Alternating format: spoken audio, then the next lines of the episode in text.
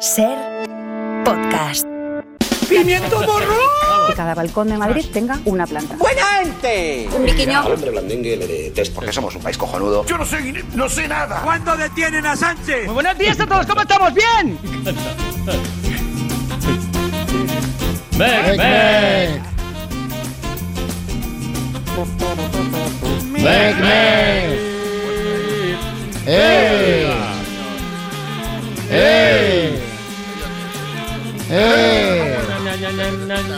Te voy a mostrar, ¿vale? Le da en el hombro derecho, ¿vale?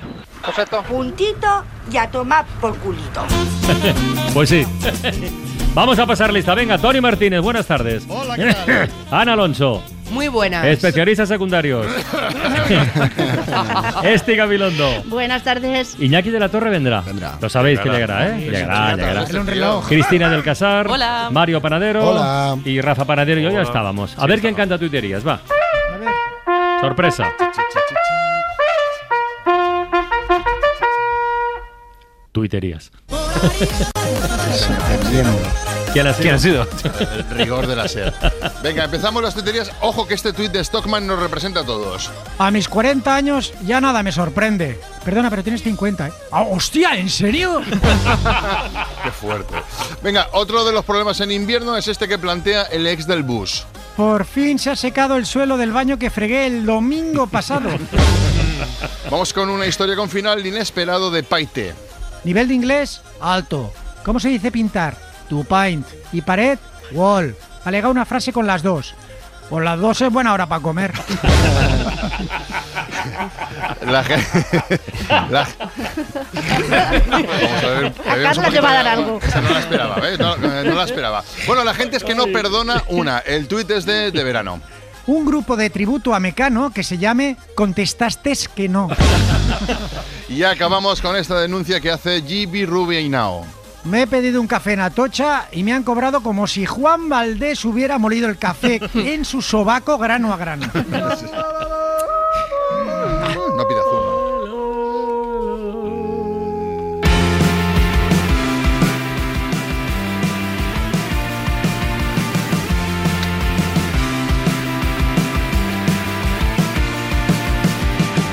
A toda esa gente, deba de mirar Sao Paulo o tirarse de un puente sin decir ni chao, la que se pierde.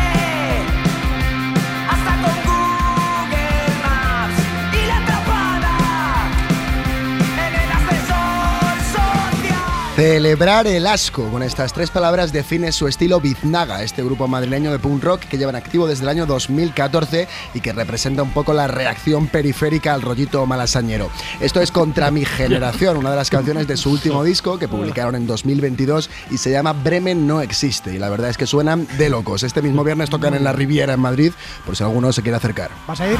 Yo sí.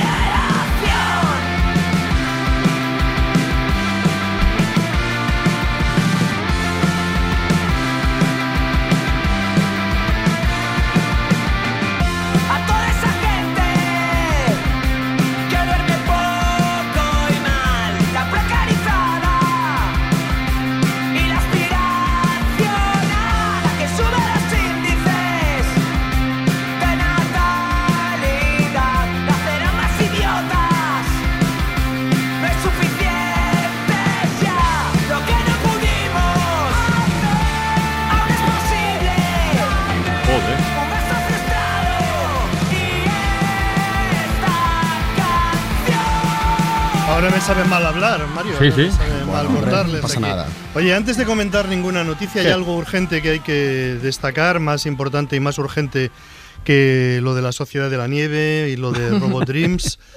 Sucedió, o se habló de ello anoche en Hora 25, y es de justicia subrayarlo. Cristina del Casar. El presidente de Panini, Lluís Torrent, desmiente categóricamente que se hagan menos unidades de determinados cromos. No. Rotundamente no. Esto es un mito que siempre ha sido esto, y este es la gran campo de batalla, que hay mucha gente que no se lo cree. Las mismas unidades de cada cromo, que quede claro. Se venden en España muchísimos cromos, tantos que el presidente de Panini lo calcula con una unidad de medida peculiar. Todos los cromos uno al lado del otro, iban de la Tierra a la Luna, volvían de la Luna a la Tierra y volvían otra vez a la Luna y volvían a la Tierra. Al final se quedan en la Tierra. No lo he entendido.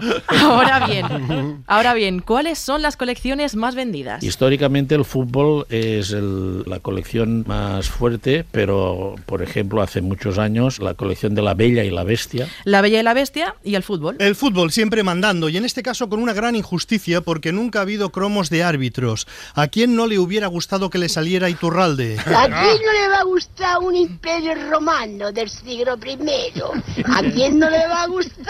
Jamás habría cromos de árbitros si se impusiera la propuesta de nuestro compañero Antón Meana, el gran Antón Meana, que a raíz de las polémicas por las conversaciones que mantienen los árbitros de campo con los árbitros de la sala de videoarbitraje, propone que se arbitre por megafonía. Yo, repito, no voy a hablar en toda la noche de perjudicar a uno o de perjudicar a otro.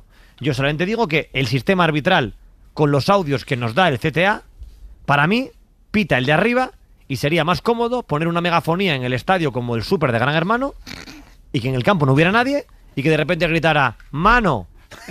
¡Penalti! Porque hoy ha ido Hernández Maeso al Bernabéu para nada. La situación sería tremenda. Todos los futbolistas esperando a ver qué dice el megáfono. Todos esos corrillos que se forman alrededor de los árbitros, ¿qué sucedería con ellos? Tendrían que poner un espantapájaros para que los futbolistas pudieran protestar. Vergüenza, una mentirosa, una falsa, una timadora, embustera, engañadora, falsante, patrañera, tramposa, tapadora y vendehumo. Hablando de todo un poco, estamos acabando enero. La previsión del tiempo es que siga subiendo la temperatura. ¡Que no, madre mía! ¡Te digo yo a ti que sí! Más calor. Vienen días de subidas de temperaturas y eso lo vamos a notar ya hoy, Jordi. Así es, de momento no mucho, pero será entre mañana y el viernes cuando alcanzaremos las temperaturas máximas en el conjunto del país. Recordamos, en el sudeste peninsular nos acercaremos a los 30, también en Canarias, allí a finales de semana. Récord del mundo. A 23 de enero ponemos escuela de calor. El ministro Álvarez presume. Pedro Sánchez fue el primero en pedir 2 estados para pacificar Oriente Próximo y ahora todos le copian. La conferencia de paz que está en la base de ese plan de paz y que propuso el presidente del gobierno al Consejo Europeo empezó siendo una idea española. Soy la española, una aceituna como ninguna. Si usted escucha lo que decían muchos de mis colegas en el mes de octubre y lo que dicen ahora, cada vez se aproximan más a la posición española. Isabel Díaz Ayuso presume del regreso de la Fórmula 1 a Madrid. Y nuestro orgullo es que vuelva a celebrarse en Madrid después de más de 4 décadas. Una tarea que no ha sido fácil, pero que ya podemos confirmar que está aquí, que la Fórmula 1 vuelve a Madrid. Será a partir del año 2026, que es cuando acaba el contrato de la Fórmula 1 en Cataluña. Me cachis en las conchitas que hay en la arena de la mar salada. Podría haber 2 premios... de Fórmula 1 en España hasta 2036, sería posible aunque para ese año la Unión Europea ya no permite la venta de coches con motores de combustión. Tendrán que hacer Fórmula 1 con remos, o peor, con híbridos. Y esas escenas en boxes serían tremendas. ¡Atención! ¡Está repostando! ¡Solo 2 horas! ¡Lleva repostando! En cuanto a la amnistía... ¡No quiero oírlo!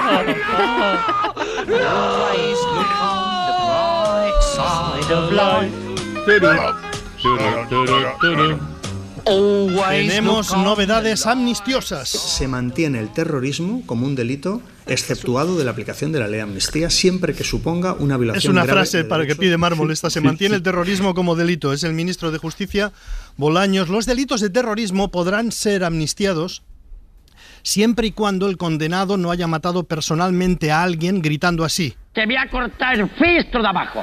Esto ya estaba comentado la semana pasada. El juez García Castellón hace una actuación para enjuiciar a Handemore por delito de terrorismo y los Handemore Boys incorporan una modificación legal para evitar el paso que ha dado García Castellón, considerando que sacarse un moco es terrorismo porque el moco lo puedes tirar al suelo, alguien se resbala y se parte la crisma. Es un juego que está entre Correcaminos y Chiquito de la Calzada. Era un tío de persona humana.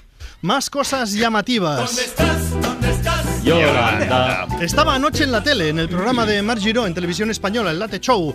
Una entrevista desenfadada, muy desenfadada estaba la vicepresidenta, hizo unas sentadillas junto a Marc Giró, presumió de que podía hacer muchas sentadillas.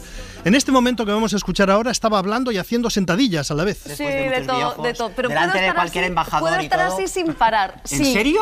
¿Cuántas sentadillas puede llegar a hacer? Muchas. Muchas. La vicepresidenta dio un consejo vital. Abrazar mucho y besar mucho. Maravilla. Porque, claro, que te toquen, claro. Sí, sí, sí. Totalmente. Y me dijo, porque está claro que cuando te critican por esto es que la fuerza de los afectos es muy superior a la fuerza del odio. Así que toquémonos y besémonos. ¿Opinó sobre el chocolate con churros? Ah, engorda, mogollón, y los churros. Se declaró fan de la moda gallega, de Zara. Comentó como que el propietario de Zara, Amancio Ortega, al que ella se refirió como Amancio, lleva una vida normal. Yo conozco a Amancio, sí. Claro, claro. Pero no me lo cruzo por la calle. Bueno, pero ellos dicen que se van a conversar. Él hace vida normal, sí, sí.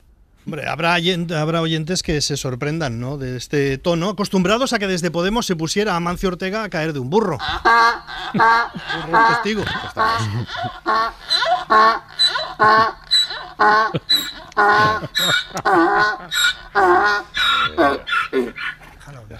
No hace mucho que Yone Belarra, siendo ministra, ponía en la misma frase Amancio Ortega, indecente, usurero, antipatriota. Pero hay que decir claro que es indecente que una empresa como Inditex, que está fundada por Amancio Ortega, que hizo beneficios millonarios récord en el año 2022, tengan que hacerle una huelga a las trabajadoras para conseguir un aumento salarial.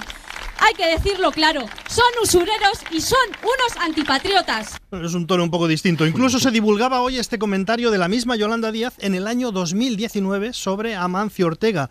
En él no le llamaba Amancio. Yo misma he hecho campaña en Galicia pidiendo que, digamos, que Amancio Ortega tribute de manera justa. Digo esto porque hace nada, escasos días, acaba de ser condenado, en fin, tiene condenas también muy recientes con vulneración de derechos fundamentales a los trabajadores y trabajadoras.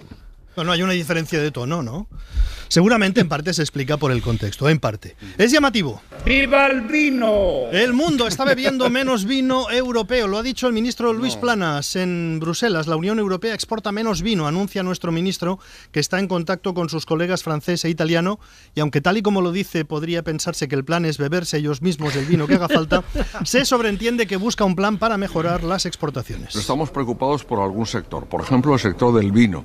En el sector del vino se ha producido un decrecimiento en valor de un 2% global y en volumen de un 10%.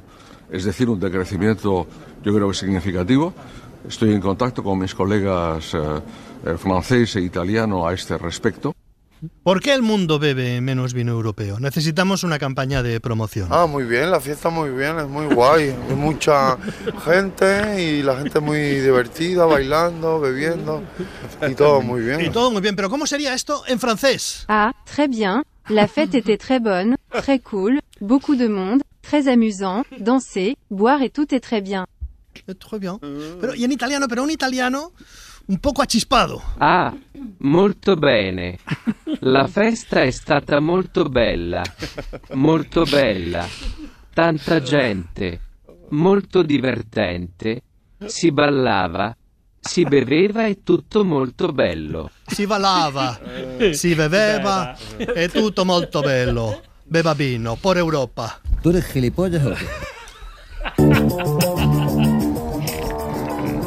Venga, un poco de salud a la antena, sí, venga. Vamos a poner las pilitas porque llega ramblando con todo, con su energía incontrolable, nuestro deportista extremo, el gran Iván Pello. ¡Déjate, bicharracos! ¿Qué pasa? ¿Qué pasa, Upa? Peyote, qué grande. Venga, joder, os quiero ver a tope, ¿eh? Sí. Oye, y mira, perdona, aprovecho ahora, ¿eh? Mira, ¿qué? Siempre que veo el estudio ahí de Madrid, siempre pienso lo mismo, faltan unas mancuernas ahí en ese estudio, ¿eh? Un ¿sí? poquito, ¿a que no? Y una espaldera. Un poquito de máquinas de pectorales, sí. Una bici estática, sí. Un poquito una cinta de correr, salsa, quitar el piano ese. Sí. Quitar las teles, la mesa también la podéis quitar y ponéis ahí unas mancuernas, unas máquinas. Sí. Ponéis un micro, oye, encima de la bici, de la máquina de steps y tal, y radio fitness, ¿eh? Radio fitness a tope, ¿eh? Sí, sí, sí, sí, sí. Ahí quiero ver yo al Coronas gritando tuiterías. Sí, sí. Sí. Por última vez en su vida, desde luego. Bueno, pues Francino, seguro seguro que no te dice que no, a meter un poquito aquí de máquinas. Aquí de los míos. Claro, claro, se puede combinar, sí, se puede combinar. Tony, en cambio, nada, coge 2 días la bici. Tony, a Tony me lo llevo este fin de semana por ahí, por en bici, pero sí, de paseo, sí, de paseo, sí, a coger margaritas, me cago en casi la palma. No aguanta nada.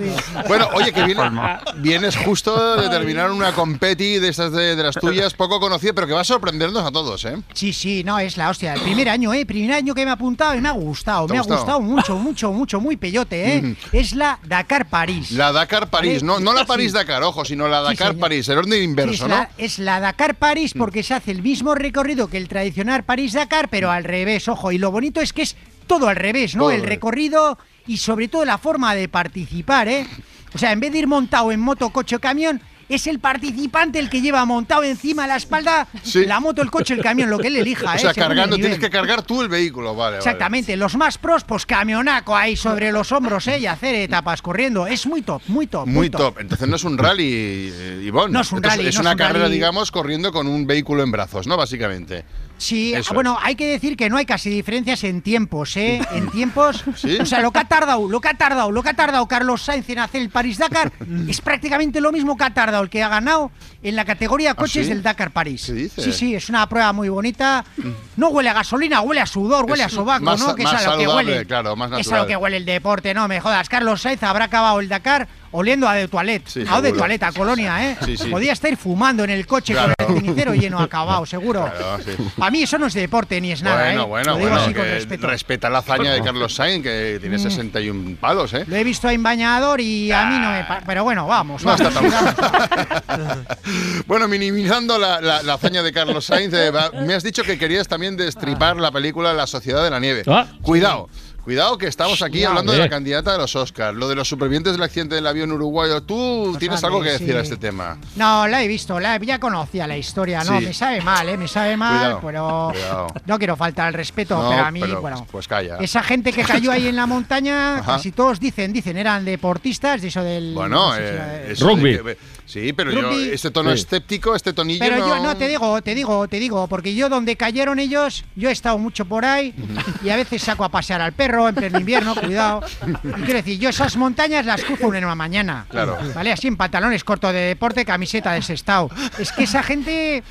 Yo los vi flojeando un poco, bueno. No es para tanto, oye, vamos. Coño, echa a andar. Blandengues, ¿no? Blandengues, ¿no? Para ti. Llegas a Uruguay, llegas a Argentina, llegas a Perú, a Chile, donde sea, pero... Ahí, así me gusta, respetando el drama. Bueno, ¿y tienes alguna prueba que hayas estado cerca tú?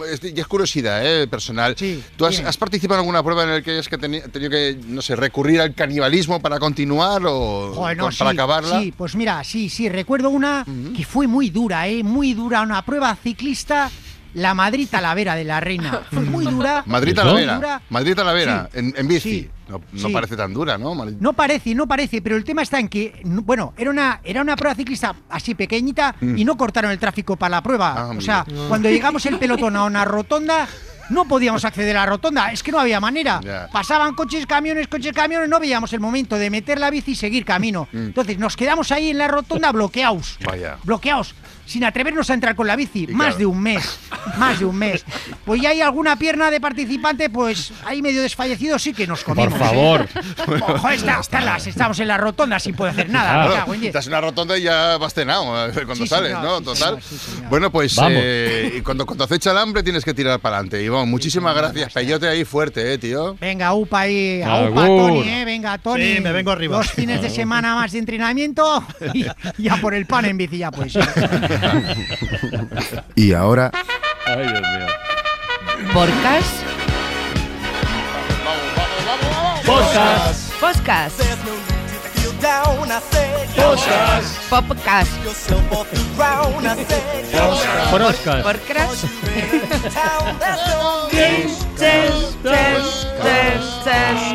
Hay muchos podcasts, sí que los hay muchos. Y en esa inmensidad de contenidos, algunos, pues pasan desapercibidos, es normal, pero nunca se sabe. Lo mismo en el futuro pueden tener una segunda vida, que es lo que le ha pasado a un podcast que se publicó en 2023 y que gracias al estreno de La Sociedad de la Nieve, nominada, ya sabéis que habéis hablado con Bayona, a 2 premios Oscar, se ha convertido ahora en un fenómeno mundial y en el más escuchado en distintos países.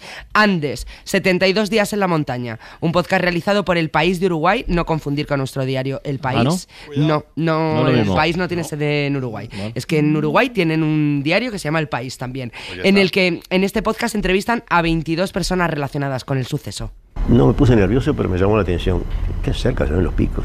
Y a los pocos segundos o minutos probablemente, empezó pozos de aire, brutales, de decenas de metros, que era como si tiras contra un hormigón, pegaban un golpe seco y como que rebotaba y crujía todo el avión. Uf. Ahí sí, ahí empezó el terror, pánico. Me puse en posición fetal, así, iba esperando el golpe. Ahí está. Después ya no vi más nada, sentí ruido, y después siento un aire helado, un aguanieve que me baña toda la cara. Y después tengo todo negro porque me desmayé. Podéis encontrar el podcast Andes, 72 días en la montaña, en las principales plataformas. Entrevistan a 10 supervivientes y también a familiares de algunos fallecidos que no habían hablado nunca. Son muchos los podcasts que han hecho contenido sobre La Sociedad de la Nieve y no son podcasts muchas veces sobre catástrofes o podcasts sobre cine. No. Cada uno analiza el fenómeno desde su perspectiva. Por ejemplo, hay un podcast mexicano que analiza películas desde el punto de vista de la psicología. En el cine hay mucho para hablar. El podcast de Herramientas se llama, presentado por Diego Vidal y en el que dedican, obvio, un episodio a La Sociedad de la Nieve. Claro, es una película con la que los psicólogos pueden explayarse. El sentimiento de pertenencia y de equipo sí es importante. O sea, si lo necesitamos, si lo ocupamos. Y otra cosa que nos va a ayudar a entender este accidente a nosotros es saber que la ansiedad no es mala. Yo creo que hay que desmentir esa parte, saber si la ansiedad es o no es mala. Y la realidad es que no es mala, el problema es cuando se convierte ya en un problema de ansiedad, en un trastorno de ansiedad, y ya no nos está ayudando para nada, o sea, ya no nos está beneficiando nada. Es decir, hay beneficios en la ansiedad. Sí que es terreno para los psicólogos, ¿eh? Sí, efectivamente. Sí, entonces ya sería mala, ¿no? Digamos, tal como iba razonando. Pero un puntito te pone alerta, te hace solucionar, decidir, esa es la cosa. Luego ya si todos los días no puedes respirar, pues es otra historia. Podéis encontrar el podcast de Herramientas, que mezcla psicología y cine, en la cuenta de YouTube Herramientas para Psicólogos. Y hoy es un día de cine y además de recomendaros el cine en la serie Sucedió una noche, os traigo un video podcast de Movistar Plus producido por Podium. Se titula Los del Plus. Lo presentan Carolina Iglesias y Juan Sanguino y en cada episodio entrevistan a una personalidad del mundo del cine y de las series. En el segundo episodio, por ejemplo, entrevistaron a Ana Rujas por la serie La Mesías. Había un momento que tú tenías que tirarte ladera abajo y de repente dijimos acción y dice, y Ana se tira como una loca, en plan que te podías haber hecho un daño que te cagas. Y luego, encima, cortaron la escena. No me lo podía creer. Digo, o sea, ¿te tiraste por un terraplén? Bueno, es que... Pero no me tiré una vez. O sea, quiero decir, esto fue que... bueno, como estábamos escapando, sí que había la escena de que se escapaba, se caía por una ladera, bueno... Y nada, y estábamos rodando bajo la lluvia, los niños, tal. Ellos también se tiraban, o sea, los Javis propiamente me decían, no, esto no te estás tirando creíble. Los especialistas ahí conmigo, yo me no sé cuántas veces nos tiramos. Tanto sacrificio para nada, ¿eh? Conmigo, o sea, no te estás tirando creíble, es una buena frase también, ¿eh? No te estás tirando realista, no te estás tirando... No me lo creo, no lo veo. Luego para que no utilicen la escena. Eso es ensañamiento. No te estás muriendo bien, no te estás... Podéis escucharlos del Plus en Podium Podcast y cualquier plataforma y verlo en YouTube también, porque es un video podcast. Sale un episodio cada miércoles y mañana el protagonista va a ser Berto, quien hablará de su serie El Otro Lado. ¿La habéis visto? Buena. Sí. No, aún 2 capítulos, no está mal. Está muy bien. Hombre, Iñaki de la Torre. Hola, perdón. He despertado. Nunca es tarde porque estaba viendo lo de Berto. Nunca es tarde, es el Iñaki llega. Es el músico durmiente. El músico durmiente.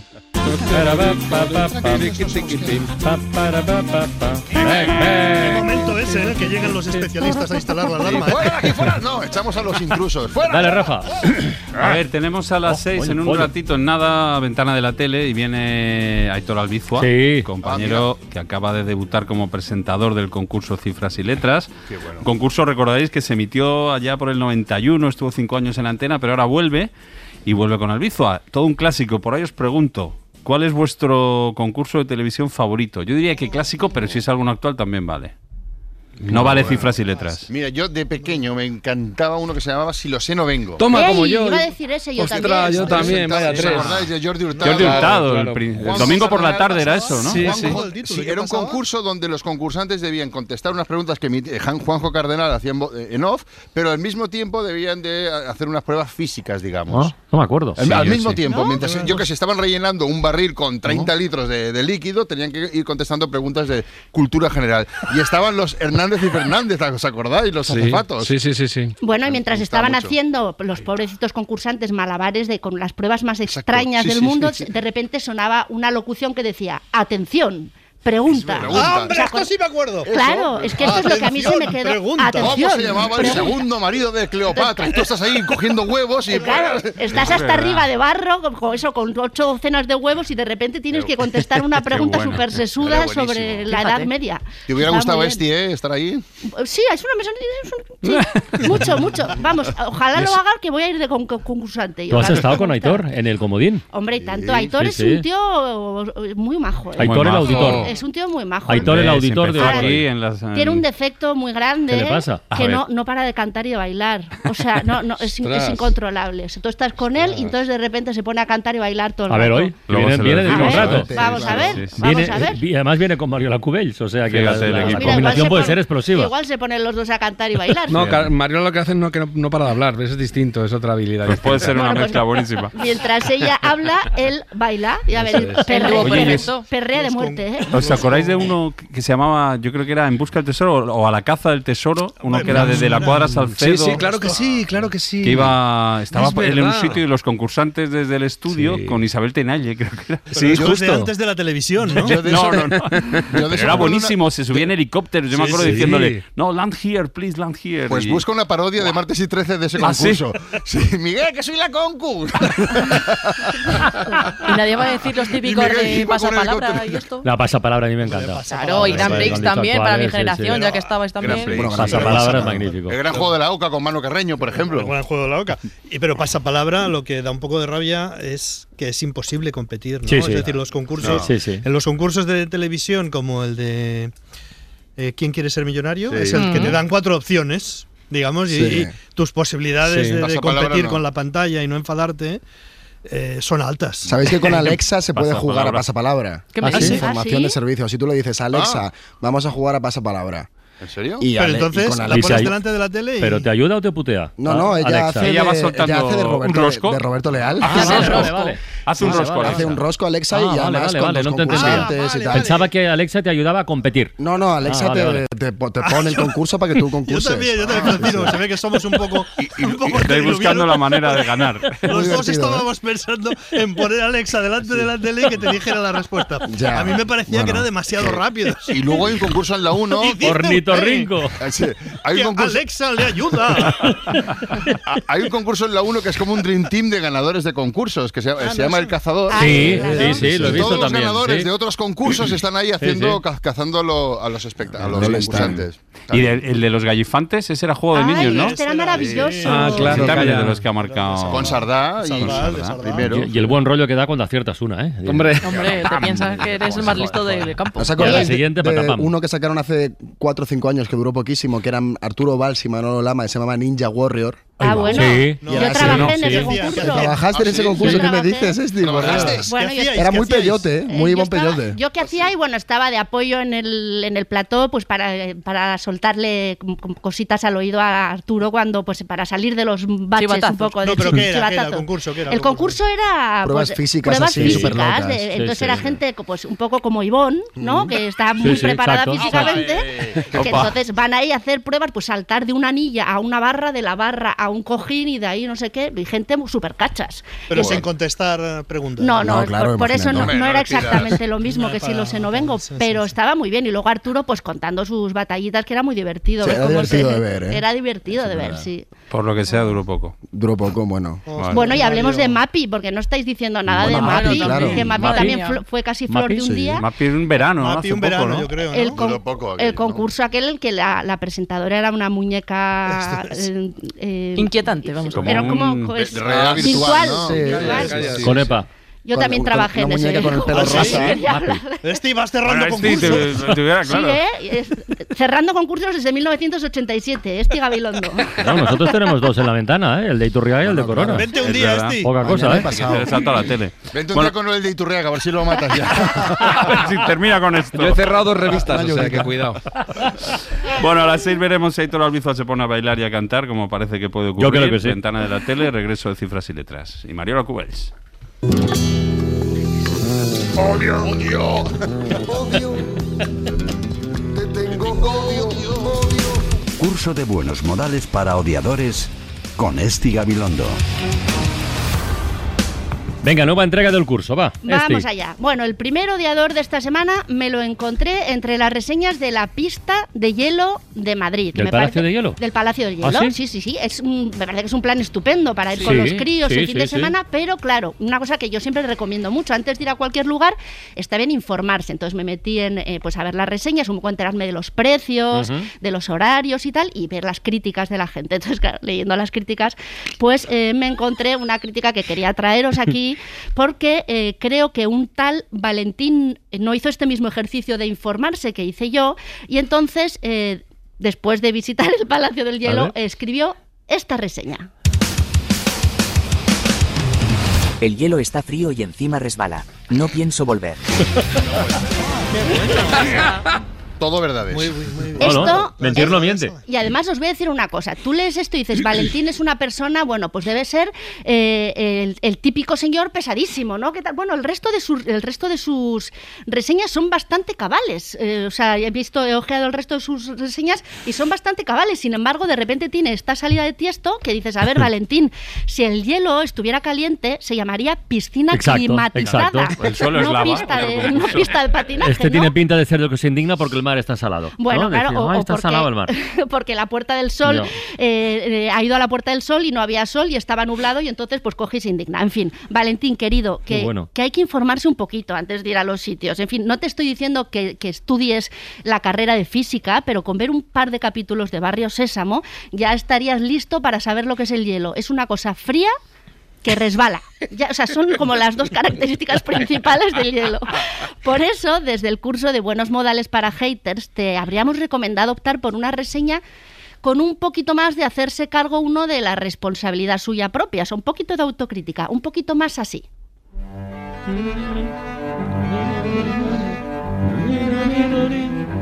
Queridos lectores de reseñas de la pista de patinaje sobre hielo, no me gusta el frío.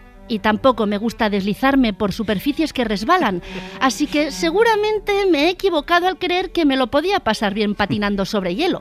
Pero si usted sí que disfruta de estas cosas, este sin duda es su lugar. Atentamente, etcétera. Bravo, sí señor. Bravo, esto es otra cosa ya, ¿no?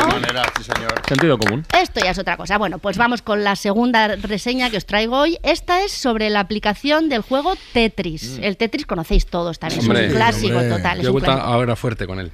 Bueno, es un juego famosísimo que se puso muy, muy de moda en los años 90. El más vendido de la historia. Sí, sí, es que fue un icono. De hecho, yo creo que casi todos nosotros nos gastamos nuestra paga, yo por lo menos me gastaba mi paga, pues eso, con el Tetris. Y también me gasté el 75% de mis neuronas funcionales, pues me las dejé en el Tetris. Y ahora, pues con el 25% que me queda, pues vamos tirando, ¿no? Ya está, es lo que tiene. Tenemos un cementerio en vez de cerebro, las personas de los años 90, gracias al Tetris. El caso es que, claro, ¿qué pasa? Que a estas personas de esta generación nos apasiona mucho este juego y hay una legión de fans loquísimos repartidos por el mundo. Y el fervor, pues una cosa que tiene es que es una cosa muy bonita, pero también puede ser muy chunga. Y si no, que se lo digan a Yuxhauhu, que es así como firma esta persona. No sé si lo he pronunciado bien, si lo he pronunciado mal, discúlpame. Al parecer está muy enfadada esta persona porque hay una empresa que ha cogido la licencia de este juego favorito suyo, que no le convence nada lo que han hecho con ella, porque, a ver, es que han puesto demasiada publicidad. Entonces, esta es la reseña que él ha puesto en internet.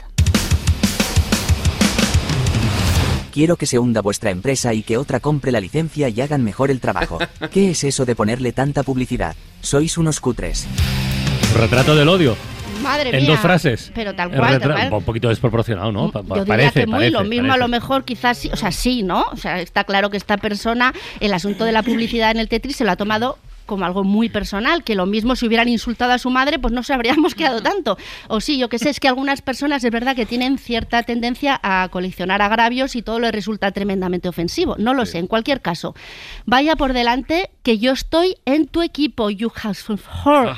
Estoy completamente en tu equipo, el Tetris es sagrado y entiendo tu cabreo, pero chico, ponle un poquito de medida a tu enfado, que esto es lo de siempre. Si tienes razón, es mejor no mear fuera del tiesto para que te hagan caso. Por eso, desde el curso de Buenos Modales para Odiadores, habríamos recomendado una reseña un poquito más en esta línea.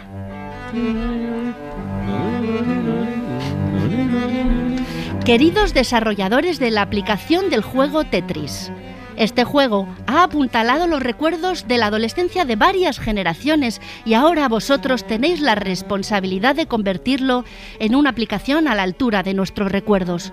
Por favor, cuidadlo. Encontrad fórmulas menos invasivas para monetizarlo que la publicidad constante. Miles de personas os lo agradecerán. Bueno. Atentamente, etcétera. Es un prodigio de educación, ¿eh? Claro que sí. A mí llámame loca, pero creo que si lo pides así te van a hacer más caso que si les deseas la muerte. El otro día hablamos de ese chaval de 13 años de Estados Unidos, que es la primera persona que ha bloqueado el Tetris, sí, que ha llegado al final del juego. 13 años. ¿Existe un final? Sí. No existe. Lo hemos descubierto ahora. Sí, 13 años. Oye, pues igual es igual es esta persona. Bueno, recordad en cualquier caso que los buenos modales abren más puertas que una llave maestra, amigos. Eso siempre, ¿eh? Y que la música mancha a las fieras. Eso es.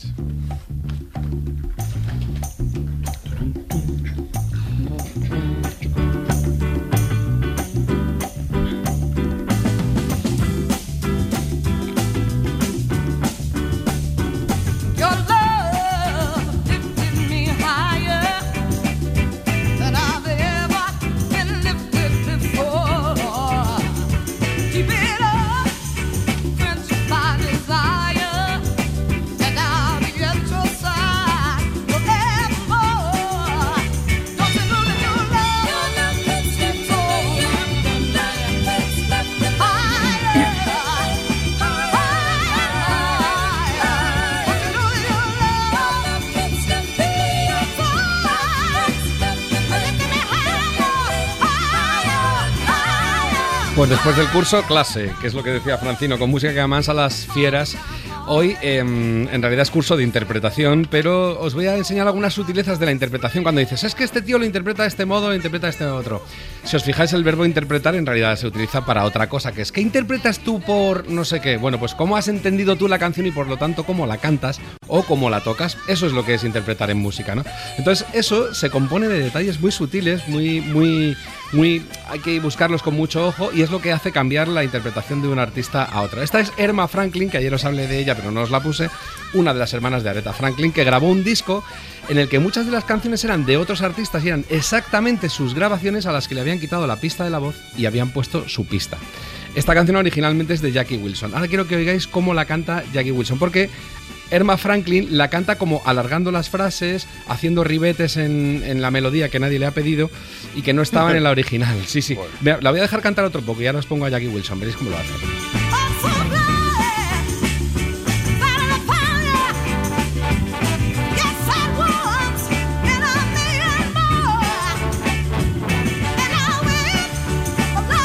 No se atiene a la melodía y va alargando las frases. Ya la vais a oír cómo la cantaba Jackie Wilson, que era el que originalmente la sacó, el que canta las frases cortaditas y muy pegadas a la melodía.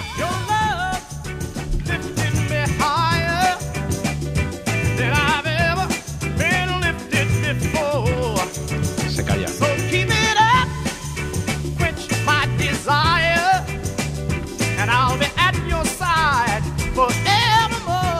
casi no hace ribetes.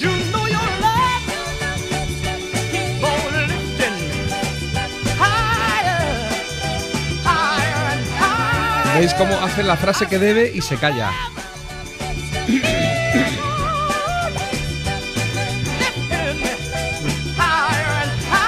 Tiene un sabor más nervioso esta interpretación, no es mejor ni es peor, es simplemente que él está buscando que se note la excitación, como los nervios, y entonces él va cortando, va contando su drama, al revés, es su alegría de que el amor de esta mujer le está manteniendo en lo más alto, ¿no? Pero él va cortando frases, mira cómo canta, mira.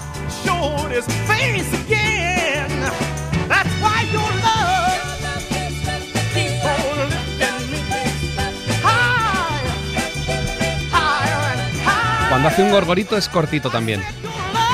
Ahora sí. Toma. Falsete fantástico. Bueno, Jackie Wilson, que además en un espectáculo verle bailar, Mick Jagger cuenta que le gustaba mucho. Sí, que bailaba y no Aitor. Sí, sí, igual.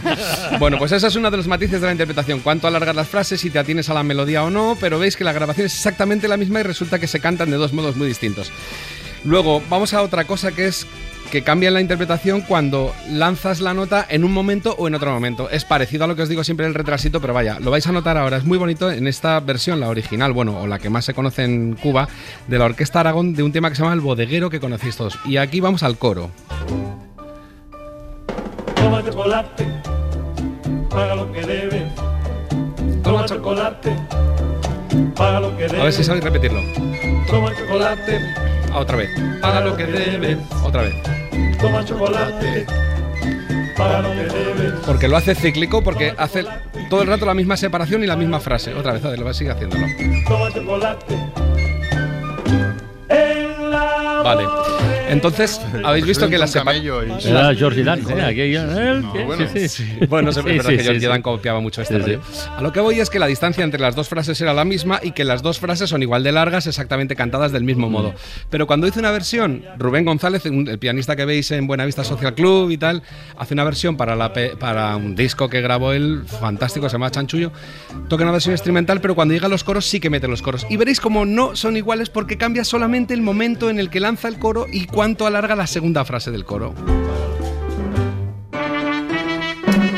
Vais a ver cómo primero dice toma chocolate y la segunda no la dice igual. No cantéis, por favor.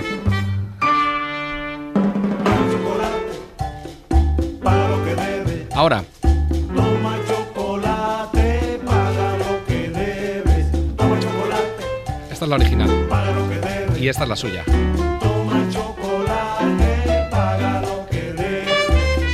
Es bonito, ¿eh? Es bonito. Le voy a pedir a Alicia que lo vuelva a poner ya que vamos bien más o menos de tiempo, porque yo voy a cantar como sería la original en esta misma versión. Y no cuadra, verás.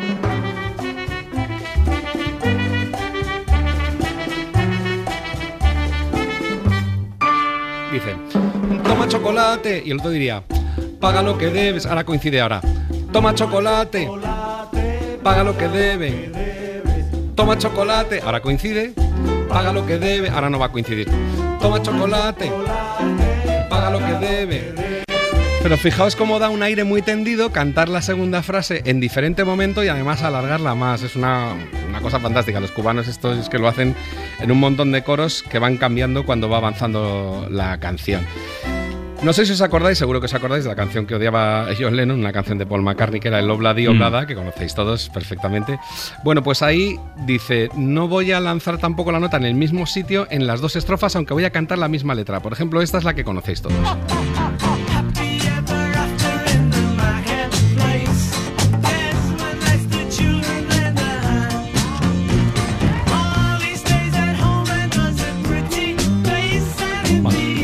Ponlo si no te importa otra vez, el principio que es donde está lo importante, verás. Dice... Vale. Pero eso no es lo mismo que esto que hace en la siguiente estrofa, veréis.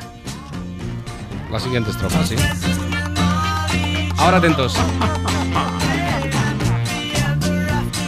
¿Habéis visto? No es lo mismo Happy Ever After que Happy Ever After. Lo va a poner otra vez Alicia y vais a ver la diferencia, veréis qué bonito. A ver. Da un saltito, veréis.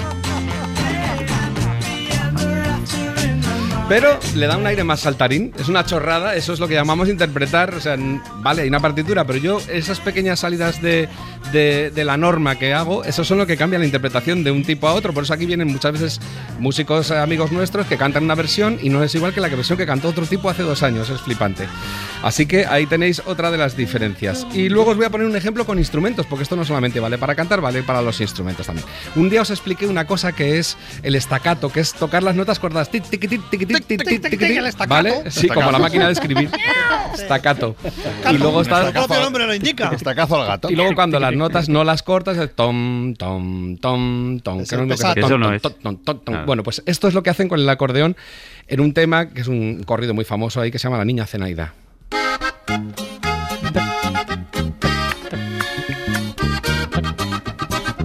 Ahí estacatos, pero ahí alarga. Aquí va ligando las notas. Bueno, digamos que está eligiendo, oye, algunas veces voy a hacer estacato y algunas veces no voy a hacer estacato. Es una mezcla de las dos cosas, ¿no?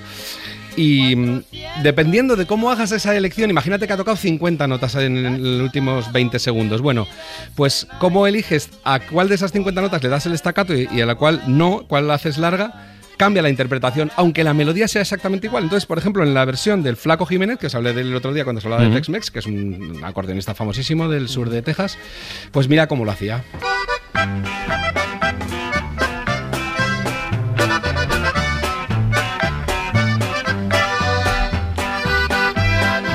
Casi no hace estacatos, alarga todo. Pero solo en las notas. Claro, ves. Aquí ha hecho un poquito. Bien, muy bonita esta canción. "400 kilómetros tiene la ciudad donde vive Zenaida. Voy a ver si la puedo encontrar para ver". Va a ver si la conquista y se casa con él. Y el otro al final de la canción le dice, bueno, me caso contigo si me pagas el billete del tren. Es muy bonita la canción. Bueno, pues la última versión que os voy a poner, que es la primera que yo conocí. Sí, exactamente. La última versión, que es Olga Cifuentes y los Bravos, resulta que, aparte de que toca más rápido, el acordeonista decide que todo es estacato, todo es como una metralleta, con lo cual la interpretación cambia muchísimo. Mira, veréis ahora. Tic, tic, tic, tic.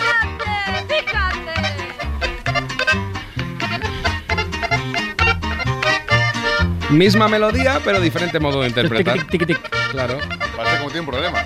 400 kilómetros tiene la ciudad donde vives en Ayala. A esto es a lo que llaman los músicos interpretar. No les avisaba, hermano, que no cantara, ¿no? No, no. Esta vez no. Ha llegado tarde. Es que esta canción pide gritos. Sí. Cuando luego llegue a la estación. Bueno. Mañana repetimos todo por la radio, ¿eh? Venga, venga, hasta mañana. Adiós, adiós.